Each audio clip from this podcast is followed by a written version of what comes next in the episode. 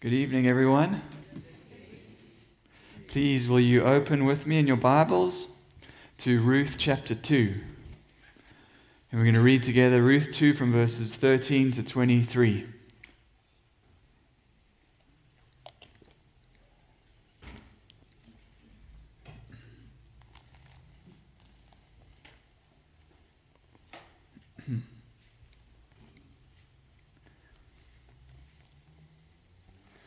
Let's start actually verse 14. And at mealtime, Boaz said to her, Come here and eat some bread and dip your morsel in the wine. So she sat beside the reapers, and he passed to her roasted grain, and she ate until she was satisfied, and she had some left over.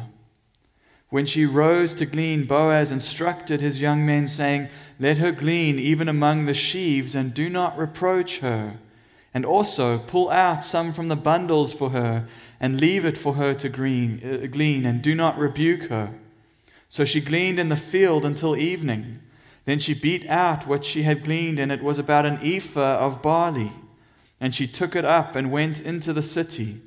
Her mother in law saw what she had gleaned she also brought out and gave her what food she had left over after being satisfied. And her mother in law said to her, Where did you glean today? And where have you worked? Blessed be the man who took notice of you. So she told her mother in law with whom she had worked and said, The man's name with whom I work today is Boaz. And Naomi said to her daughter in law, May he be blessed by the Lord, whose kindness has not forsaken the living or the dead. Naomi also said to her, The man is a close relative of ours, one of our redeemers. And Ruth the Moabite said, Besides, he said to me, You shall keep close to my young men until they have finished all my harvest. And Naomi said to Ruth, her daughter in law, it is good, my daughter, that you go out with this young woman, lest in another field you be assaulted.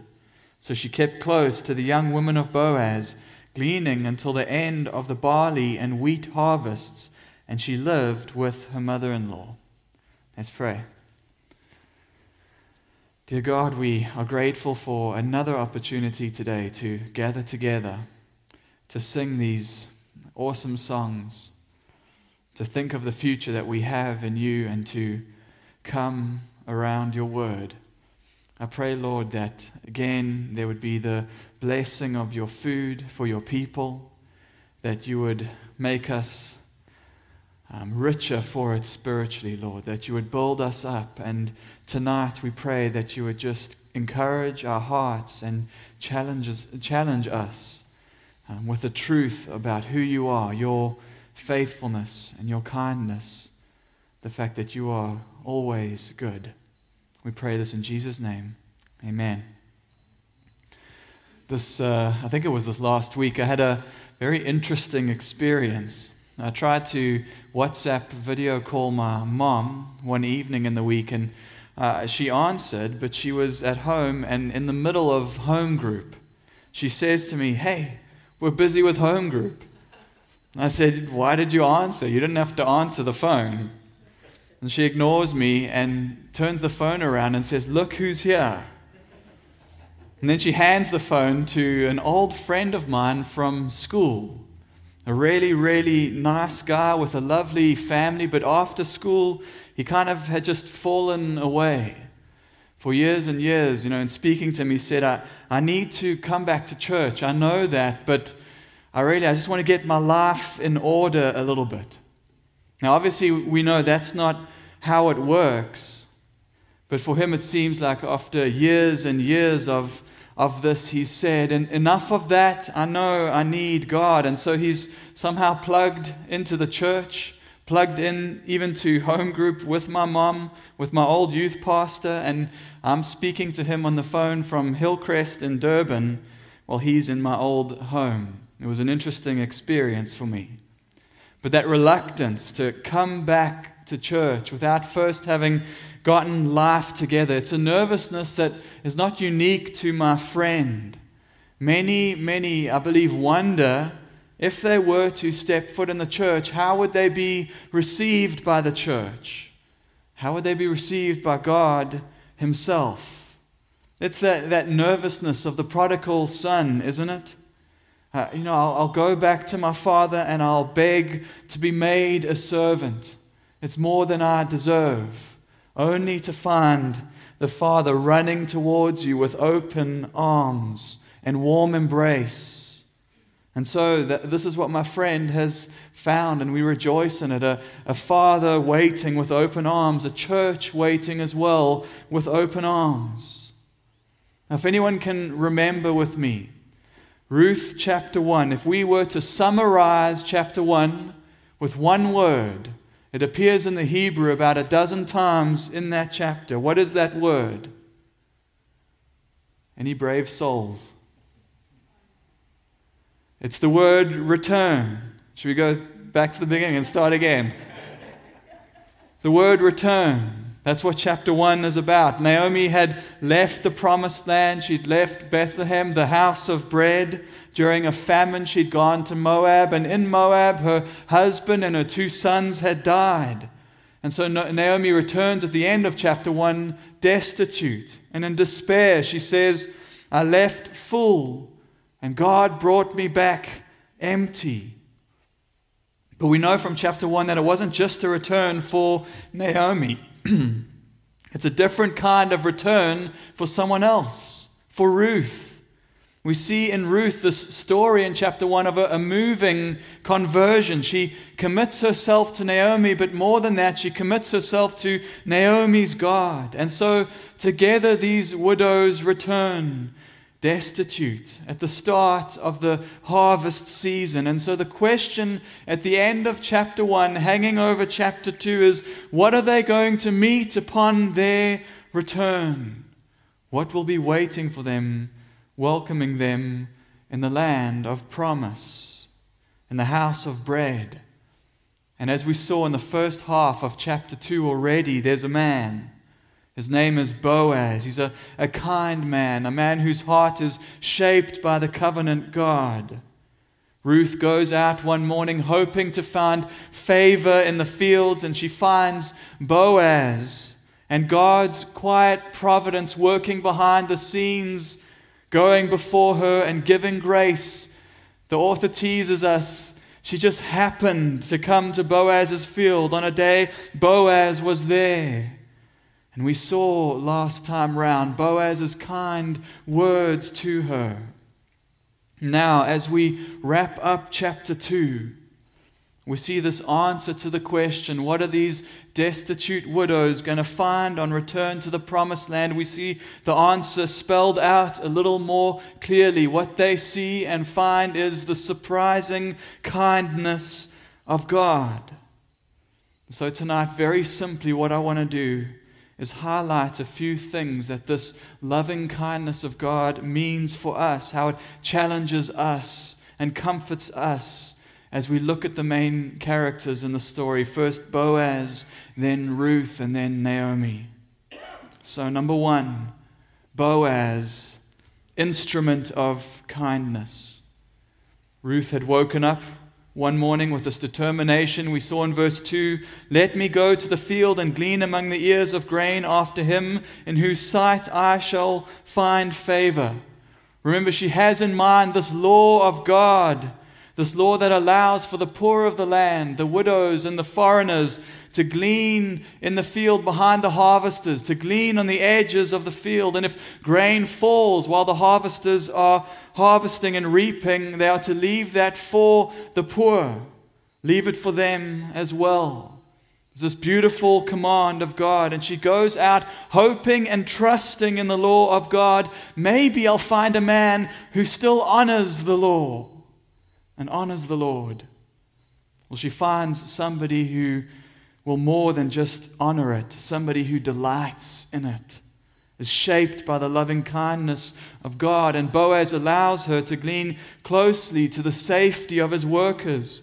He offers her the permanent safety of his field. He says, Drink from the water that we have drawn. He welcomes her into the fold. And so that by the time lunchtime rolls around, you wouldn't actually tell that Ruth isn't one of his servants.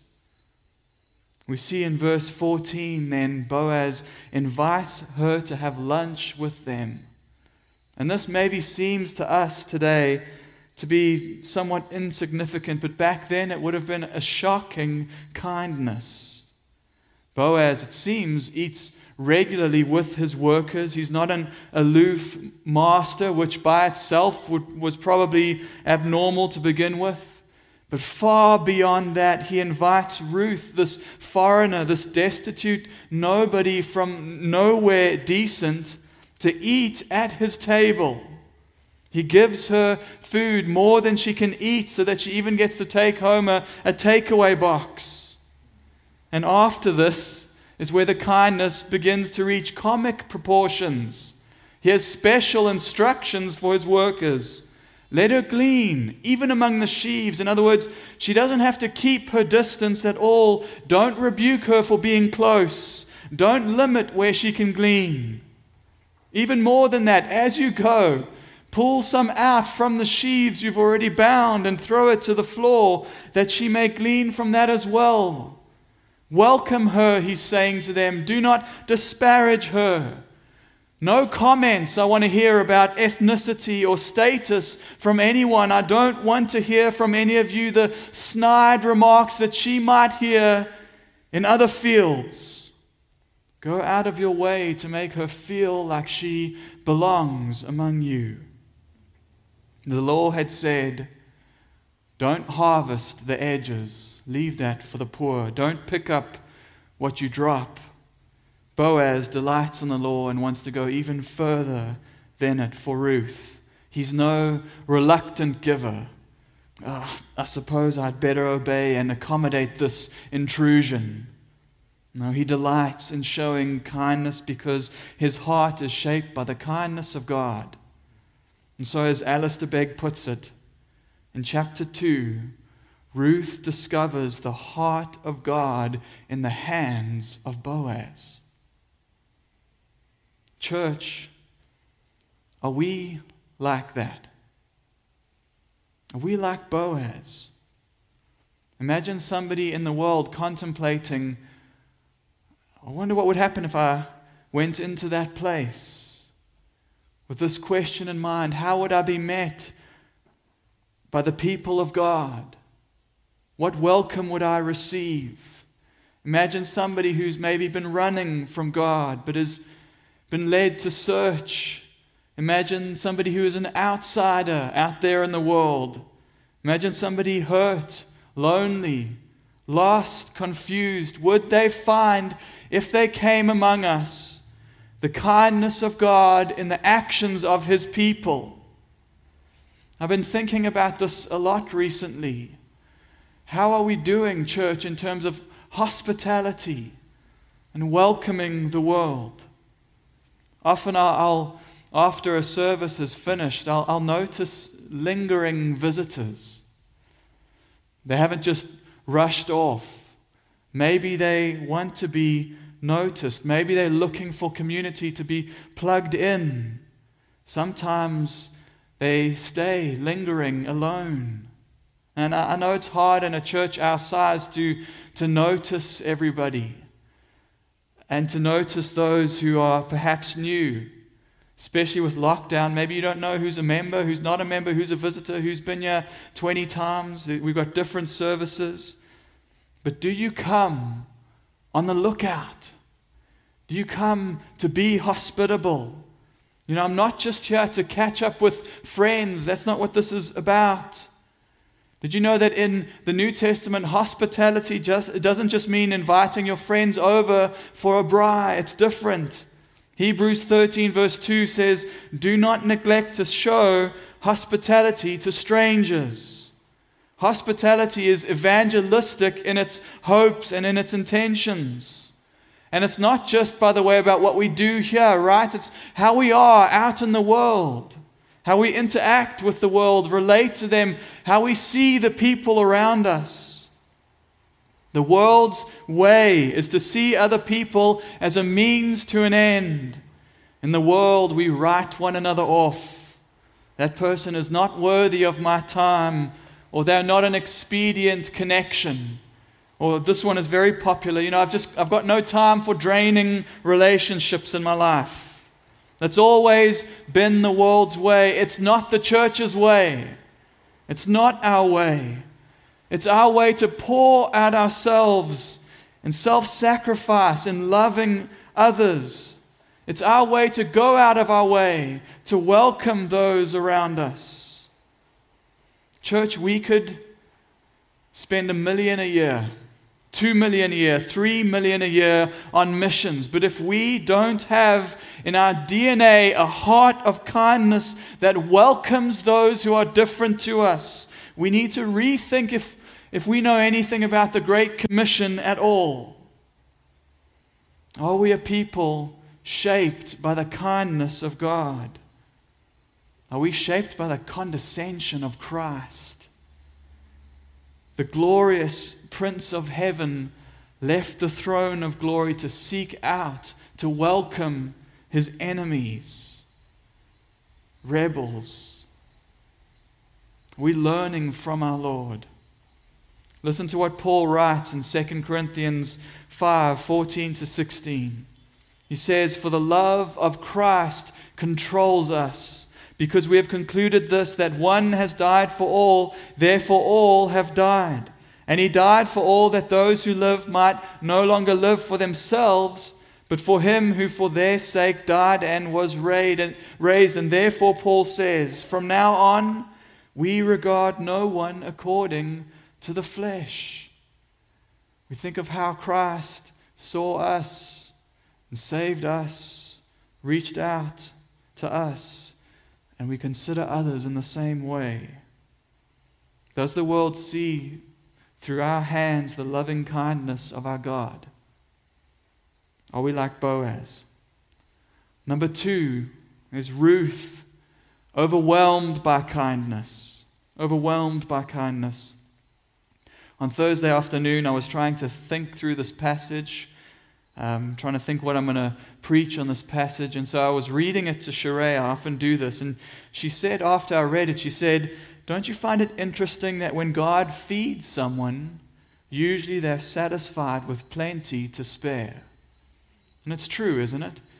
You look in the stories of, at the stories in the Bible. In fact, this little lunch between Boaz and Ruth makes us think of another another meal.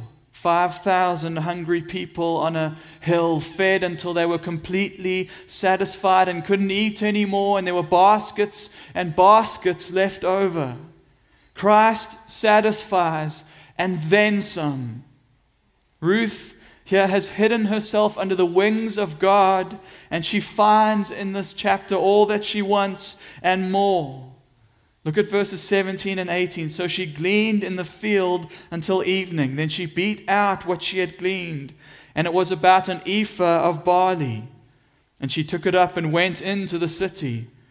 Her mother in law saw what she had gleaned. She also brought out and gave her what food she had left over after being satisfied. So, Naomi in the story you pick up, she's shocked.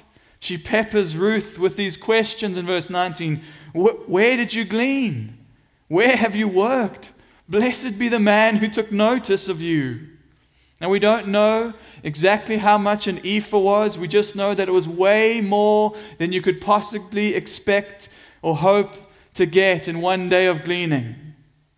Ruth left, hoping that she would find favor in the fields, and she returns hardly able to carry what favor she's found. She returns as well with an open invitation to come back the next day and the next day and the next day for more. What Ruth has found is the superabundance of God's kindness. Yahweh has done for her far more abundantly than all she could have hoped for. And as we're going to see in the story, he is able still to do far more abundantly than all Ruth could possibly think. She's literally straining under the weight of this kindness and even at this point has no idea that Boaz is a redeemer. It's a thought that's beginning to swirl as we saw around in Naomi's head. A hope that this story will later unfold. Church, Ruth's experience must serve as a reminder to us of the God that we serve. God, the God that we love and who loves us. In praying for the Ephesians, what does Paul say in Ephesians 3, verse 20 and 21? Now to him who is able to do far more abundantly than all that we ask or think, according to the power at work within us. To him be glory in the church and in Christ Jesus through all generations, forever and ever. Amen, Paul says. We are so often very slow to approach the throne of grace to which we have been so lavishly invited with an actual belief that God can do far more abundantly through us for his glory. Aren't we slow in our prayer? Church, we have a, a missions conference coming up, a chance where we strategize as a church, pray together for what God is going to do through HBC into our community and into the world, a chance where we will dream and plan. What are we going to make of that time? Our dreams are often so, so small. What if we gathered with an urgency to dream big and to ask much? Or are we always content with little because we believe that God only ever wants to eke out blessing in tiny measure? Do we come expectantly before the throne of grace? E.M. Bounds, who basically wrote the book on prayer, said this. He said, Prayer can do anything God can do. Prayer can do anything God can do. Now, Bounds is no f- false name it, claim it preacher. And we know when we come in prayer, we always come with the heart that says, Not my will, but yours be done. But, church, isn't it true that we so often come and we speak those words and we leave never having asked for anything? Certainly not leaving with an expectation that glorifies a kind and a generous Father. Are we expectant because we know He is kind and He wants that kindness to reach the world? I believe there's something else that we should see in Ruth's attitude before we move on here. Before that she has anything to give Naomi, before she's got an ephah or a takeaway box or anything, Ruth has already given Naomi herself. She is loyal and faithful. We see it even in this passage once she's been blessed by Boaz, what does she do? She goes home and she shares that blessing with Naomi. This is her attitude. From the little that she has, she has given her all in hope and in joy. She's the, the little boy in the story of the 5,000, right? Lord, here's my lunch. Use me. Her heart is the heart of that, that woman who had only two mites but gave all that she had. And if we learn from this passage in this chapter to if we learn from the trusting heart of Ruth, we must also learn from her giving heart as well. Are we willing to give the little that we have, expecting that God can take that little and He can turn it into much? I think sometimes the reason that we dream so small and ask for nothing and often try nothing as members in the church is because we belittle the value in God's hands of the little that we have to offer. We ought to know that every sacrifice that we make, every offering that we make, can be made significant when it's placed into His hands. Do not as well, coming back to hospitality, underestimate the, the small kindnesses. It's those many, many little things in the life of the church, everyday decisions that cause the church to display the, the beautiful kindness of God to the world. Every time that we forgive, every time we encourage, every time we speak the truth in love or notice and remember the hurt of those around us every time we reach out and pray with one another. Every little command that we obey is used for God's great glory in our world. Now, this doesn't mean that we think of ourselves with pride, as if the church would, would sink without us. But a truly humble heart before God, this is the point, a truly humble heart before God is captivated and has been changed by his kindness. It is made expectant and says, Father, here is all of me. I know it's not much, but if you can feed 5,000 from a little boy's lunchbox, I know that you can take the little that I give and you can use it to change the world around me with your kindness. Have we learned from Ruth? Finally, number three, Naomi, surprised by kindness. And I won't say much here. I just want to highlight one thing. At the end of chapter 1, Naomi said, Do not call me Naomi. Call me Mara, for the Almighty has dealt very bitterly with me. I went away full, and the Lord has brought me back empty. She certainly, in coming back to the land of Israel, hasn't expected much. At the end of chapter 2, now she says, May Boaz be blessed by the Lord, the Lord whose kindness has not forsaken the living or the dead. The man is a close relative of ours, one of our redeemers. All of a sudden, Naomi's seeing things that nobody else is seeing in this passage. All of a sudden, there's a, a renewed hope in her. Could this be God's kindness? She says, even to the dead, even to Elimelech. It's a long shot for sure, but she's noticed now God's hand. Could the names that were cut off through death be restored through Boaz?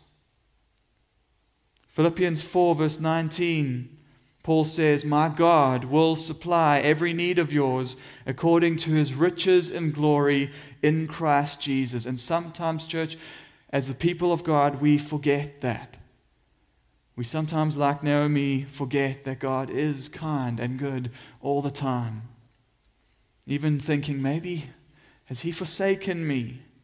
Or God's ears, are they closed to my prayers?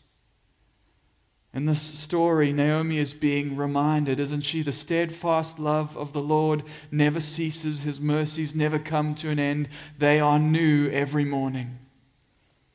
We see the God in this passage who welcomes the outsider, the God who is a good shepherd, never stops showing covenant faithfulness to wandering sheep. We see the father who has open, warm, loving arms towards a prodigal daughter. And in times of lean, may we learn never to doubt. May we not doubt the superabundant kindness of our God. So, we come to the end of chapter 2, and it's a bit of a, a cliffhanger, isn't it? Verse 23 So she kept close to the young woman of Boaz, gleaning until the end of the barley and wheat harvests, and she lived with her mother in law. So the question at the end of chapter 1 was, What will they find in the land? And the answer has been given they find the kindness of God. Now the question becomes a bit of, Will they, won't they, right? You're the reader. This, this can't be the end. Is Boaz the Redeemer? What is going to happen between Boaz and Ruth? Let's pray.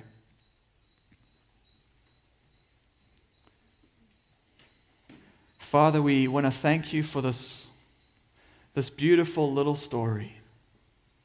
We want to thank you for what it reveals about your, your character, your loving kindness your loyal and faithful love. Father, there are, are times where, because of the circumstances that we face, our, our hearts forget that you are kind and we forget your goodness. Lord, we are sorry for those times where we question your love, where doubts creep into our mind, minds and our hearts. Thank you for this reminder. And Lord, I, I do pray that as we leave as your church from this place and we go into the world, that we would walk in your loving kindness and that we would be changed by it. That you would give us the ability to be patient with those around us in the world who try our patience. That you would give us eyes to see those who are lost or hurting or in need that you would give us opportunities to, through our actions, show the world that your loving kindness. And Father, we pray that through the little that we have to offer, that you would do great things in our church, in our community, that you would save the lost, that you would use us, we ask. Amen.